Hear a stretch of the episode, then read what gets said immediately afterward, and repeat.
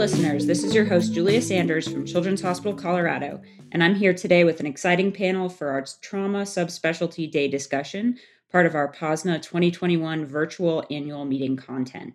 I have the pleasure of welcoming our two moderators, Dr. Mauricio Silva from the Orthopedic Institute for Children in Los Angeles and Amy McIntosh from Texas Scottish Rite in Dallas. We have three very interesting abstracts to discuss today. And so I'll start off with Arjandas Mahadev, joining us all the way from KK Women and Children's Hospital in Singapore. And his paper is titled Titanium Elastic Nail System in Adolescent Forearm Fractures Using Bone Age as an Objective Guide to Its Limits. So, this project used the Sauvegrain method of skeletal age compared to chronologic age to predict outcomes in adolescents treated with elastic nails. So, for those listeners unfamiliar with the Sauvegrain method, it is a method of evaluating skeletal maturity in adolescents using elbow radiographs, and it's scored on a 27 point scale. So, this study found that males displayed older skeletal age than chronologic age, and that a Sauvegrain score of greater than or equal to 26 was actually a predictor of poor functional outcomes. So, this may indicate that this method of determining skeletal maturity can be used to help guide treatment decision making.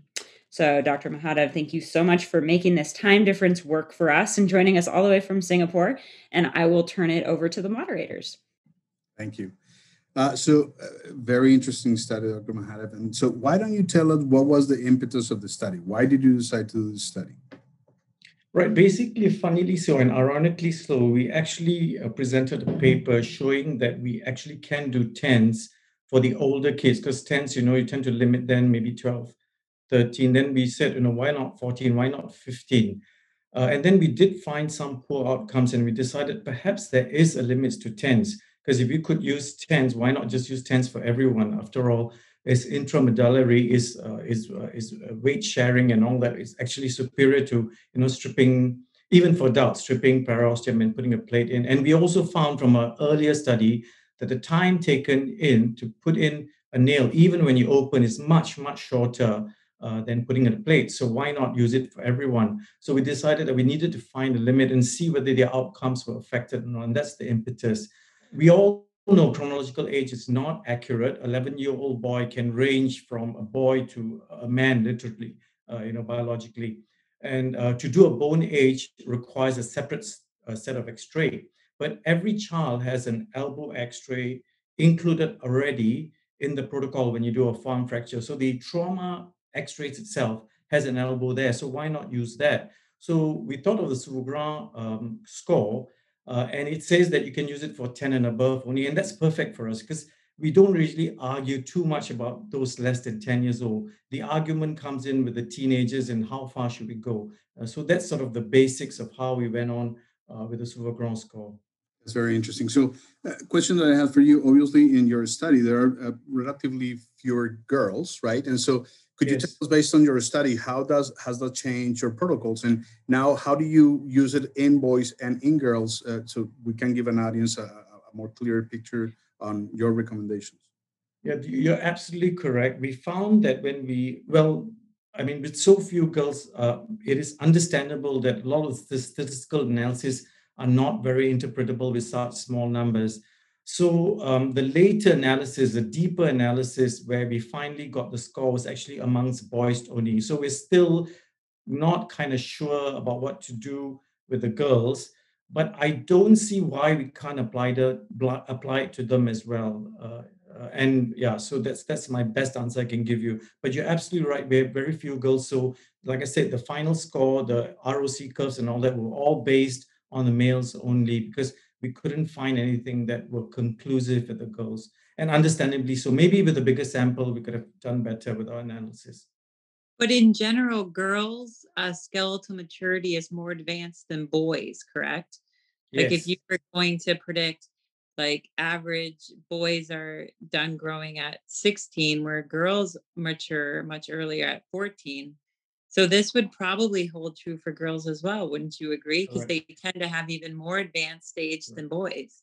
Correct. The beauty of the Sauvegrain score is it's actually a score. We don't use age anymore because it doesn't make sense because we are we can't use bone age, right? So that 26 relates to a different age for a girl.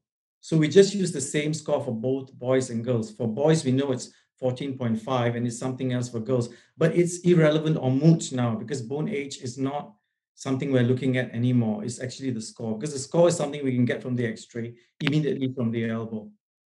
So but if you were going to extrapolate, I'm sorry, if you're going to extrapolate, you would assume, and I know assuming is never a good idea, but that that that number would probably hold true for girls yes. as well as boys. Mm-hmm. Correct. Yes. It's just that my study could not prove it because yes. Yeah. I get it because your numbers were low. So Had another question for you, and, and you mentioned that in your introduction.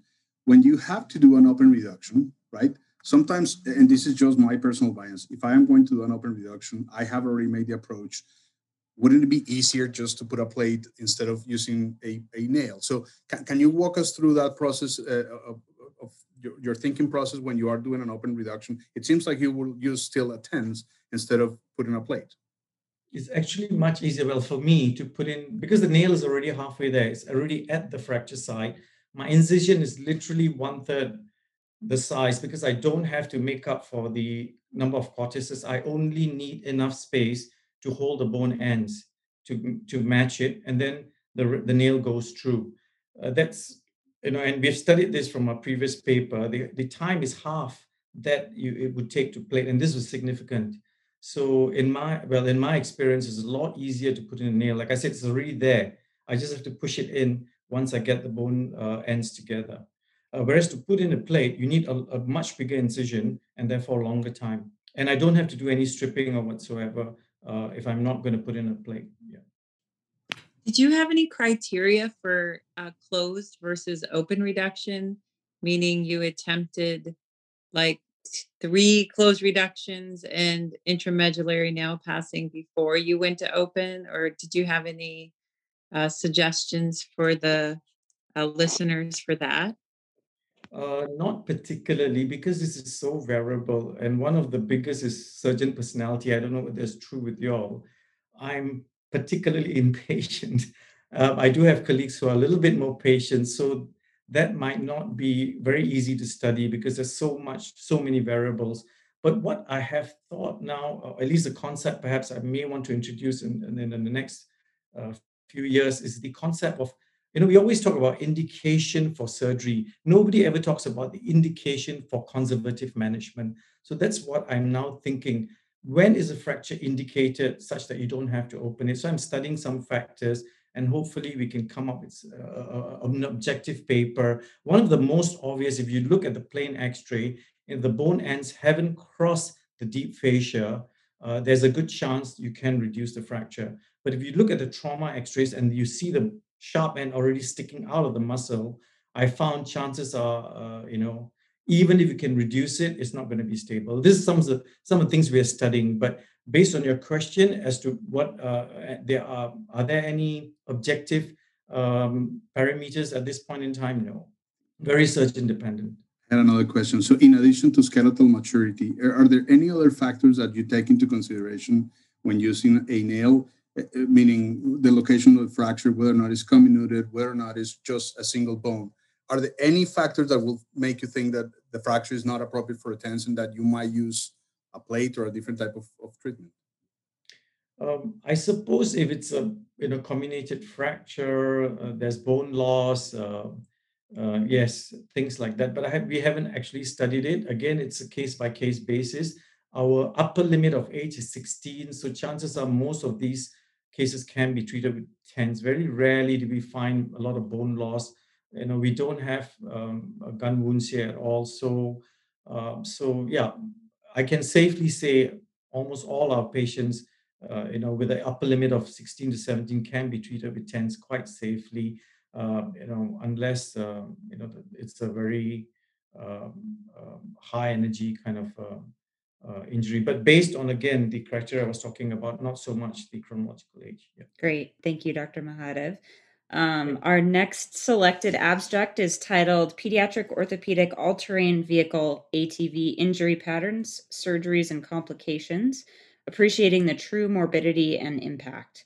And we're joined by author uh, Brian Rabenhorst from the University of Arkansas in Little Rock. So, this is a single institution epidemiological study on orthopedic injuries secondary to ATV accidents. Uh, the authors reviewed 489 ATV injured patients over a five year period and found that uh, 44% of those patients sustained fractures. Uh, the majority of those fractures were surgical, and a quarter of them actually required multiple surgeries. Uh, they didn't find any differences when looking at age or BMI in relation to outcomes. Um, and I think this project really delineates the severe nature of these accidents. And for me, kind of validates that sinking feeling in my stomach when I get called about one of these incoming patients on call. So, Dr. Silva and McIntosh, I'll turn it over you, to you for some discussion. Great. I'm going to take the lead on this one. Um, Brian, I think we share a state border, and one of my favorite uh, cities in Texas is Texarkana. Okay. So I feel like we maybe have a shared common interest um, in these types of injuries. And so I don't know what your impetus was for this um, study, but I'm assuming uh, it was that you see a fair number of these injuries in your institution and you wanted uh, the general orthopedic community to be aware of the significant morbidity that is uh, tends to be associated with them. Am I correct in assuming that? Absolutely, yes. Mm-hmm. So, mm-hmm. for me, I found it interesting that there was really no difference in age or BMI because we always assume the younger children will have maybe less severe fractures and that older children and higher BMI will have more severe fractures, but that is not what your data showed. Is that correct? Correct. Correct. Yeah.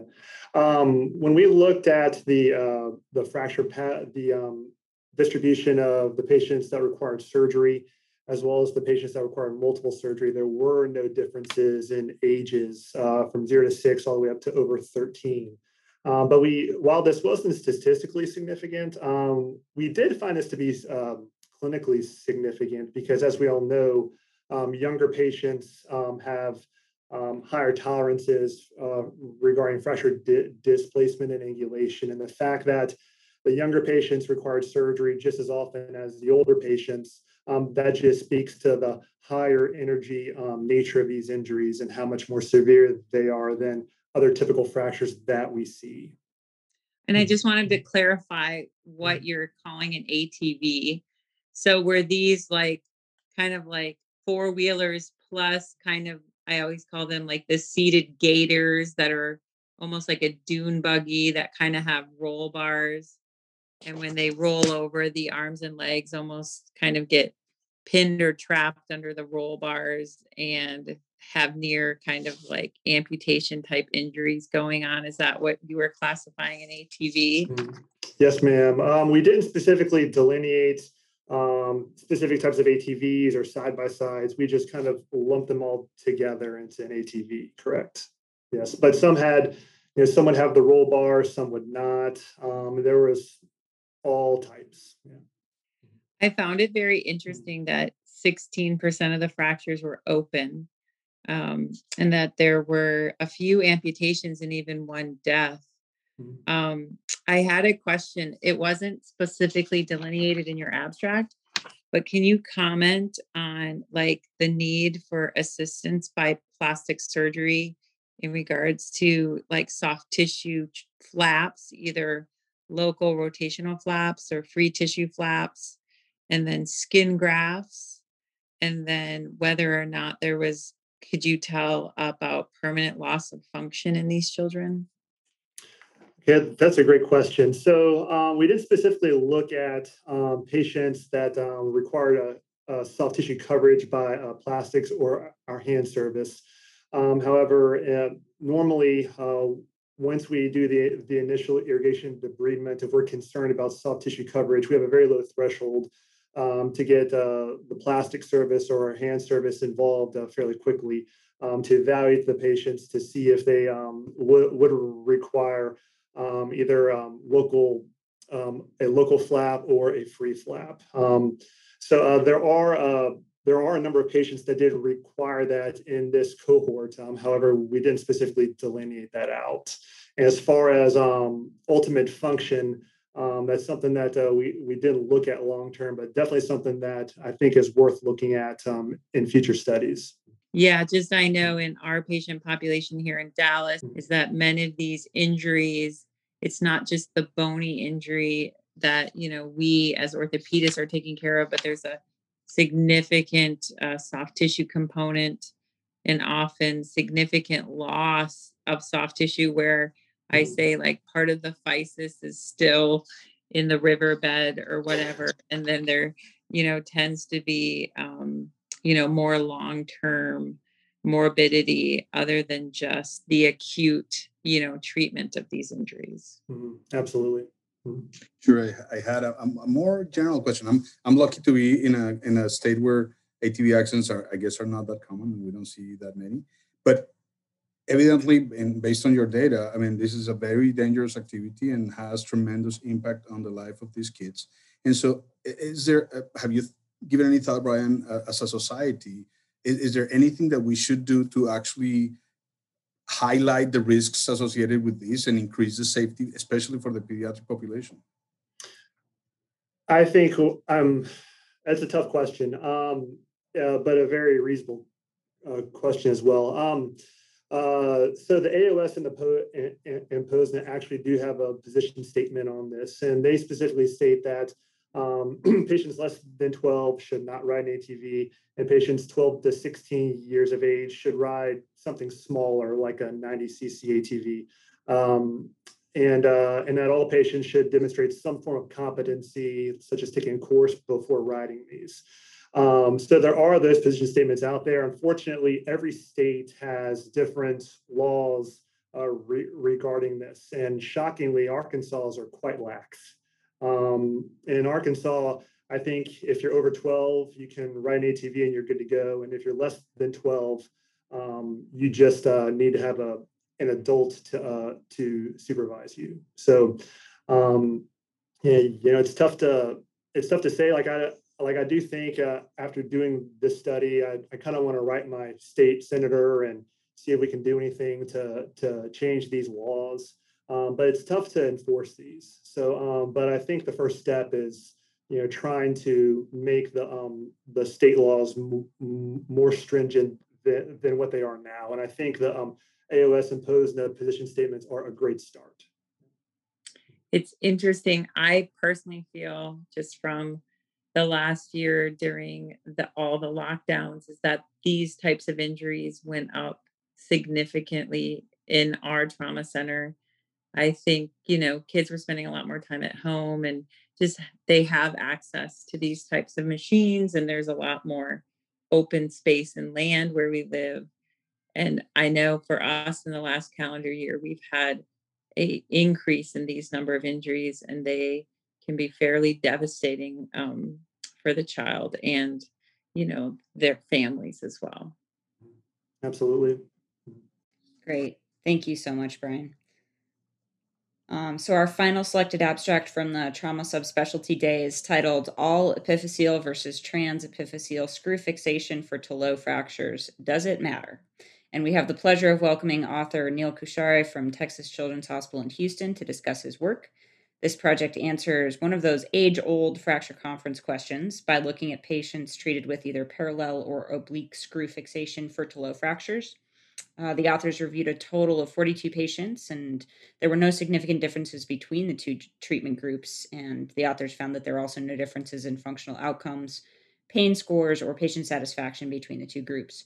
Uh, interestingly, uh, and I think to answer one of those questions that we all ask, there were also no non unions or physeal arrests in either group. So the authors concluded that since there were no differences in outcome, they recommend oblique screw trajectory for better compression of the fracture line. So, with that, I'll turn it back over to our moderators for the final piece of our discussion tonight. Well, thank you. Uh, certainly a very interesting study, and um, I always thought that it mattered. And so, my personal bias was always to put it parallel, but it, it seems like I am wrong, and that you are going to prove that that's not the case. So, why don't you tell us a little bit about the impetus for the study and how did you end up uh, performing? Thank you, uh, first of all, for this opportunity, and, and thank you for that question. Uh, this was this started at, at, at our indications conference at, at, our hospital which is every thursday morning and and we discuss we showcase all the post-op x-rays of everything that had happened the last week Uh, and I, as I started uh, at this at this hospital, I saw that I noticed that the senior surgeons would typically stick to the you know the historic pediatric you know fracture fixation principle, where a Salter Harris three fracture should be an all epiphyseal you know screw fixation technique. Uh, but if you think about it, this is this is a transitional fracture, you know, where, where it happens between that 18 month period where the central medial and lateral part, the lateral part fuses last. And and historically, there have been no physeal arrests that have been reported because of uh, because of Tillaux fractures, and which is different from the triplanes, which are probably a year or two younger, and it it, it makes total sense to fix those with with the the all epiphyseal fixation. If you if you look at the trigonometry uh, of it, it's a it's a rectangular piece. So if you are able to diagonally fix the fracture, you're able to compress it slightly better than than a horizontal screw. Uh, and the trajectory is slightly more difficult. You know, you can penetrate the joint or something like that when you're trying to get it parallel. I think it's uh, so that was sort of the impetus. Why don't we see if the the oblique screw is better? Uh, and and one last thing was the the the paper from JPO from Charlton et al. in 2005, which uh, which talks about increased joint pressure. Sorry, uh, which which is which is decreased when the screw is removed, and that is actually the reason why most of us, at least, that's how we justify taking hardware out from these. So maybe maybe that's another reason why we should not be putting parallel screws. That's very interesting. So when looking at the numbers, there's there are very few boys that actually got an oblique screw, right? And so they are going mm-hmm. to be chronologically uh, or skeletally a little bit behind. And so, are you concerned at all in putting this oblique uh, screw in boys that are, let's say, uh, 12, 13 um, because of the risk of of, of, uh, of physeal arrest, or is is there we shouldn't be concerned at all? I I don't think so because because whatever their their maturity is, the fracture, the Tillaux fracture will happen in the last phase of the fusion of of the physis. So if they are younger boys, then they would they might there's high possibility of them having a triplane rather than than than a Tillaux fracture with with with that injury. So I feel that if they're having a Tillaux, it's it's in that higher age group, and we should not really concern us about about having physeal arrests.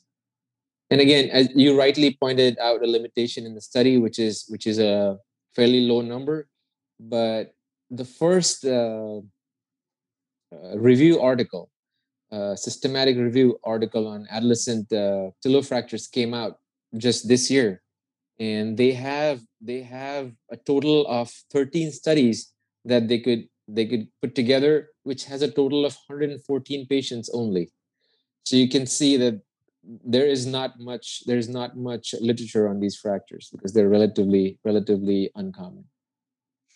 And obviously putting the screw in an oblique fashion actually at least potentially obviates the need for a hardware removal, right? And so yes, will mm-hmm. be tremendous advantages of being of being able to. Mm-hmm. Yes, and and I, I on a video I'm able to show this, but it probably wouldn't work for a podcast. But the it's a rectangular fragment, so so it just makes more sense to have that that oblique screw right across diagonal to across that rectangular fragment. I had a question. I didn't see in your abstract if all of the fractures were treated with an open reduction internal fixation or any were treated with like a closed reduction and percutaneous fixation and whether or not that affected um, the outcome or the function. It was, thank you, great question. It was a combination. Uh, so we, we did not stratify all of all of the ones were uh, so there were a few which were which were closed reduced and percutaneous fixation, but but we haven't segregated because the number is, is so small that it's hard to to uh, to segregate them. But your question is right. There were a few which were uh, which were closed reduced, and maybe for for the actual presentation next month, I can I can find out how many were uh, percutaneous. Just personally, I think it's easier to close reduce and perk mm-hmm. fix obliquely yeah. than it is to do parallel. So I would bet the majority of those would be in the oblique category. I completely agree. And that's what I do. That's exactly yeah. what I do. So I completely agree with you. Yeah, and it's probably the numbers uh, wouldn't matter, but I just thought it, I would ask. Mm-hmm. Thank you. No, that was a great question. Uh, Amy, the problem is, as he said, only the older faculty members recommend that part. That's why you will not fit there. It's only me. No, I wouldn't. I would. I wouldn't really. I wouldn't really want to say that, but uh, I, I noticed. I noticed it was the it was the senior surgeons who would typically be working with the resident. Uh, you know, it's it's it's like a teaching thing. It's a type three, uh, Salter Harris three. It needs to have. It needs to be you know intraepiphyseal which which makes which makes total sense in, in, in every other case but this one you know we can probably this can be an exception to the rule and just to uh, to complement that can you tell us what is the post-op protocol for for these patients? How do you manage them uh, after surgery? Uh, I typically uh, we, we typically keep them in a we put them in a cast, uh, keep them toe touch for for six weeks, uh, get get x-rays at six weeks and depending on how you know how the healing looks we we transition them to a boot start weight bearing and start with range of motion exercises for the ankle it gets hot in houston in a cast do you ever um sometimes if i think the patient will behave themselves i will let them out of their cast at two to three weeks once their incision is healed and go to the boot for range of motion but not allow them to weight bear till six weeks, but it is completely patient and parent dependent. Do you ever do that? No, they absolutely agree. You sometimes, when you talk to the patient and the family, you can gauge on how compliant they would be. If it's a reasonable kid, I think it's absolutely fine uh, doing what what you exactly mentioned. So it's patient dependent, absolutely. Um, yeah. Can I ask Indranil something? Um, I know there is a bit of sort of discussion on both sides of whether you know you should go across the jaw, uh, you know, the growth plate or not. I don't know whether you know that we presented in Barcelona, uh, I think about uh, four, three years or four years ago, where we sort of had a compromise. What we did was we K-wired across the joint. So we put one inter, intraepiphyseal K-wire. This is open, a tiny incision. We use a uh, we use a clamp to put the fracture together, got it nicely uh, reduced. We put the K wire parallel to join and one more across upwards. Uh, and then uh, that worked quite well. It's uh, going to be published by JPO soon. So I thought, you know, if uh, you know, if there are people who are still not sure about the screw, this would be a great compromise because I do agree that putting across um, the growth plate does give you a little bit more stability, especially if it's not parallel. I just thought I'd mm. mention that. Great, no, great point. That that's the POSNA. Uh, it was probably the the combined POSNA yes, EPOS. Exactly. Yeah. Yes, I think yes. I, I missed I missed that meeting, but I think that makes sense. So you're you're putting only K wires. You're not putting a screw. Correct. We don't put in screws K wires, and this K wires are put in percutaneously, so they're removed okay. without. So there's nothing in the kit, you know, when they grow up, and okay. uh, you know, the results are very good. We compared them with the screw cases as well. And like I said, it should be published in in a, in a few months' time in JPOB. Are your K wires threaded or are smooth? Smooth, smooth. Smooth. So okay. the, the, the thinking behind here is if you pre-compress it with a clamp, it works like a compression screw. That's the thinking behind it. You've got to catch your cortex, and you cannot catch your cortex in the epiphysis. You've got to go upwards, uh, just as uh, you know um, um, uh, Neil's case. Uh, but of course, uh, theirs is a compression screw. Yeah it's one of the cool things about pediatrics i think is there's a lot of ways to skin a cat yeah i also think that's the greatest thing about international collaboration um, one of the best things i ever did was the traveling fellowship and i learned that in most other countries type 2 supracondylar humerus fractures are treated non-operatively and you know that was sort of eye-opening for me so i think that's one of the wonderful things about our organization is international collaboration Absolutely. Thank you again for your time. Um, it was a it was a great discussion, and uh, for those listeners that joined us tonight, thank you. Keep an eye out for more subspecialty day content as we lead up to the conference in Dallas.